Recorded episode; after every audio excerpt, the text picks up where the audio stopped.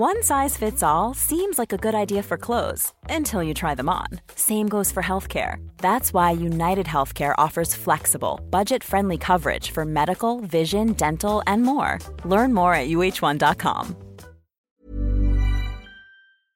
Welcome, friends, to another r slash malicious compliance video. If you're not a malicious soul, make sure to hit those like and subscribe buttons down below.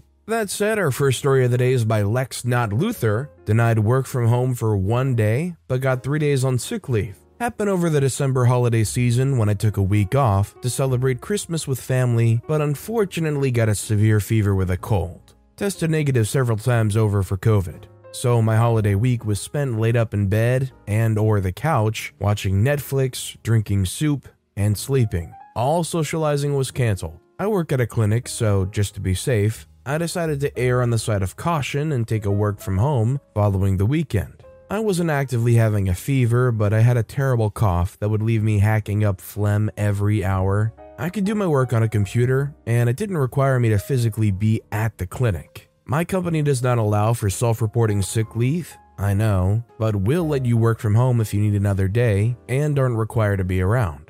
I called my immediate supervisor, a new joinee, on Friday morning to request the Monday as work from home. She told me that she does not believe in work from home and needs a doctor's cert to approve my day off, and nothing else mattered. Come back on Tuesday with a sick cert, she said. Alrighty then. I went to a doctor on Sunday who said I wasn't well enough to go into work and proceeded to give me the next three days off. I read a polite email with the sick cert attached to HR and the supervisor. When I went back to work on Thursday, she was visibly unhappy and did not speak to me at all.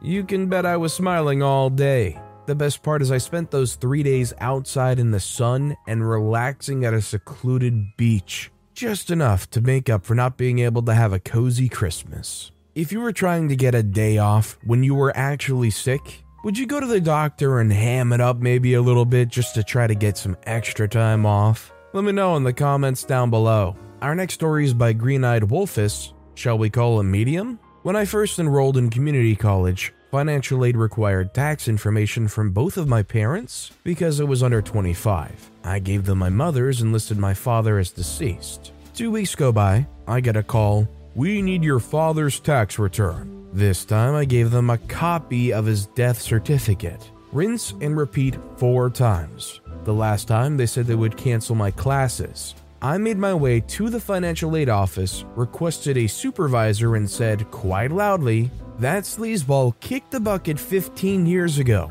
If he's paying taxes somewhere, I want to know. We have a few things to talk about. Funny, no one asked for his tax information ever again. This is a royal screw up by this office. Imagine being so bad that somebody gives you five opportunities to write down and register that some relative is deceased, and they missed it every single time until OP goes there and literally says, They died 15 years ago, stop asking. This next story is by Voodoo285. Forced clocking in leads to malicious compliance. I started at a company and they didn't have clocking in machines people would show up quite regularly a couple of minutes late. Not through reckless abandon, but simply because traffic in the area was hugely unpredictable. Plus, the car park was really far away, and it'd take time depending on where you parked to get into the office. Everyone was okay with this because they also would happily work considerably more than the three minutes they were late by working while eating lunch or by staying after five or a combination. Anyway, the HR guy decided he had something to prove and got a clocking in machine. He would then issue warnings on an escalating procedure from verbal to formal written to worse. When people started to realize this was the case, they all just started fully working to rule. 8:30 a.m. clock in, exact 45 minutes for lunch, always away from the desk, and at 5 p.m., you betcha there was a full-on rush to clock out. There'd occasionally be a queue to clock out at 5. By 5:05 p.m., the place was an absolute ghost town apart from the sad act director and HR knobber that implemented the system. They must have felt really smug with themselves that they stopped people being late. They also must have lost an absolute fortune through lost productivity, and a few good people hated it so they left. What's great is nobody actually sent a memo out like, hey, let's work to rule. it was just this unconscious thing after the first disciplinaries. Governments should study these people, as it would be amazing population control if they could bottle it and put it in the water. It's no surprise that being really uptight about when and how people work makes them not want to bend over backwards for you in any situation. This next story is by Visual Suggestion 487.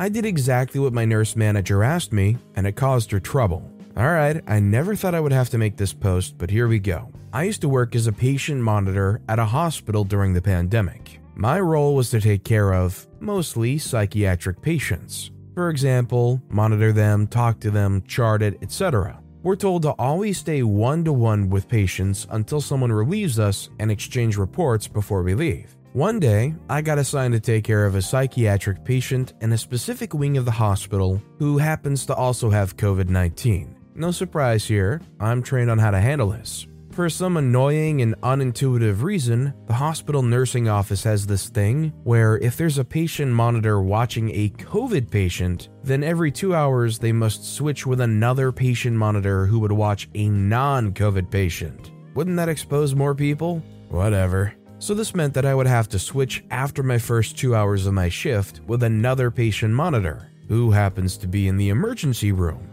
I'd also like to add that my first patient was very aggressive and worked up as he wanted to go home. I was a bit on the nervous side because he punched the wall and kept jumping out of frustration. After an hour and 45 minutes, I had to push the panic alarm, which calls security, since he was being so restless. Since it was almost time for me to leave, the nurse told me to step outside of the room and he'll stay with him as security talks to the patient.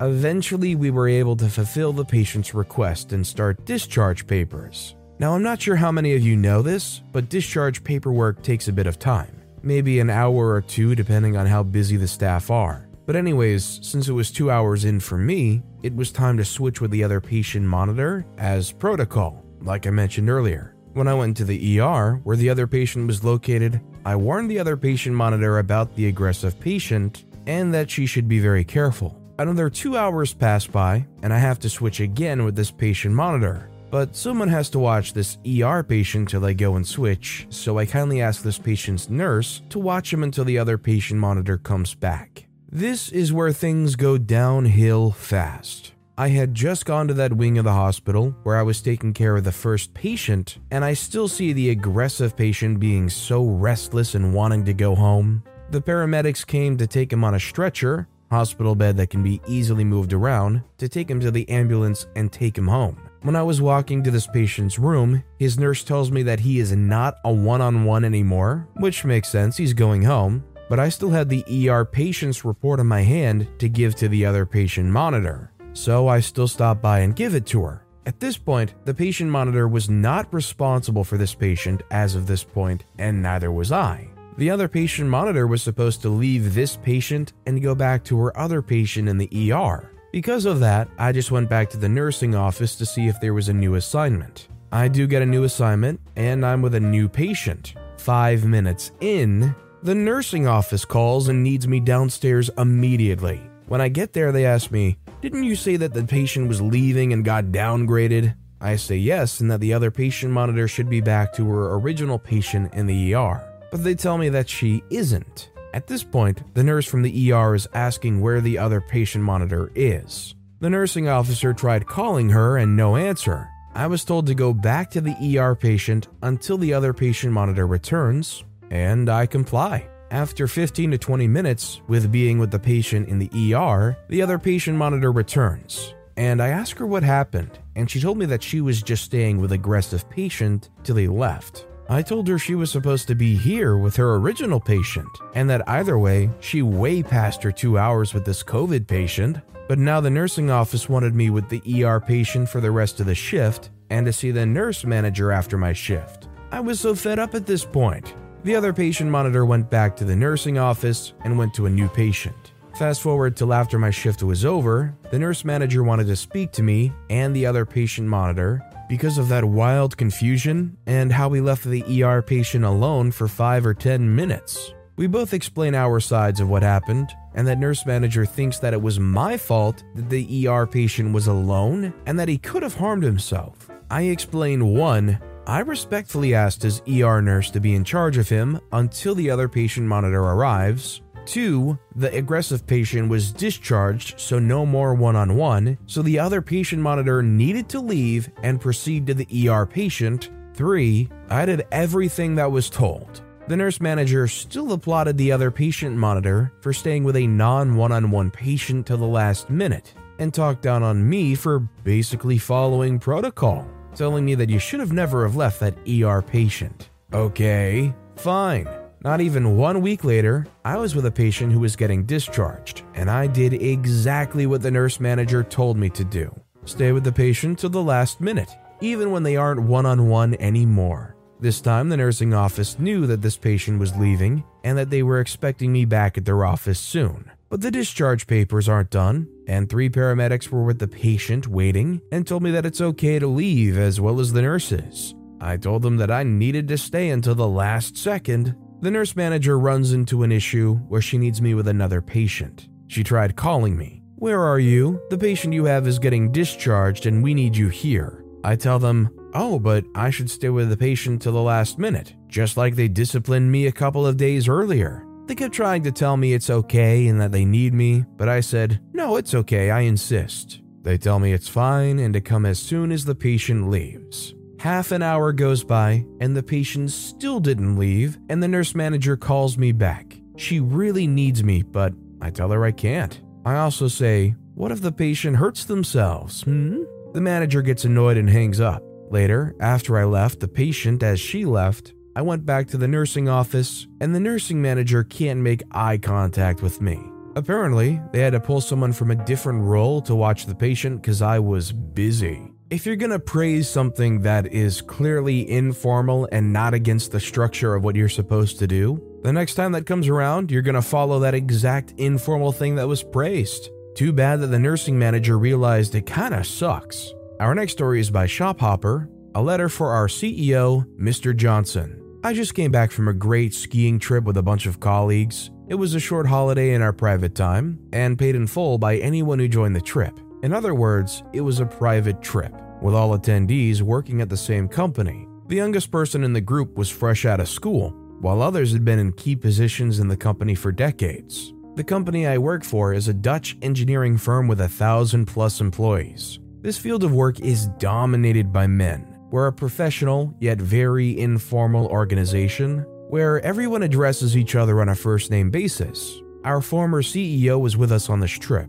Let's call her Kathy Johnson. Not only is she a great skier, she's also a very outgoing person who loves to have fun and who hates pretentious behavior. By the way, the reason that she's not the CEO anymore but still works at the company is that we have a mandatory rule that requires the executive board to step down at the age of 55. The thought behind that is that the best performing, fresh minded leaders are generally not people who are well past 60 years of age. On the day of our return trip, a 10 hour drive, we were carpooling. We'd already vacated the hotel and went out skiing until well after lunchtime. While we were changing clothes out in the open in the car parking, she shared a great story. While she was CEO, she received many letters to the CEO, Mr. Johnson or Mr. C. Johnson. These letters were all based on the false assumption that the CEO of an engineering firm must be a man.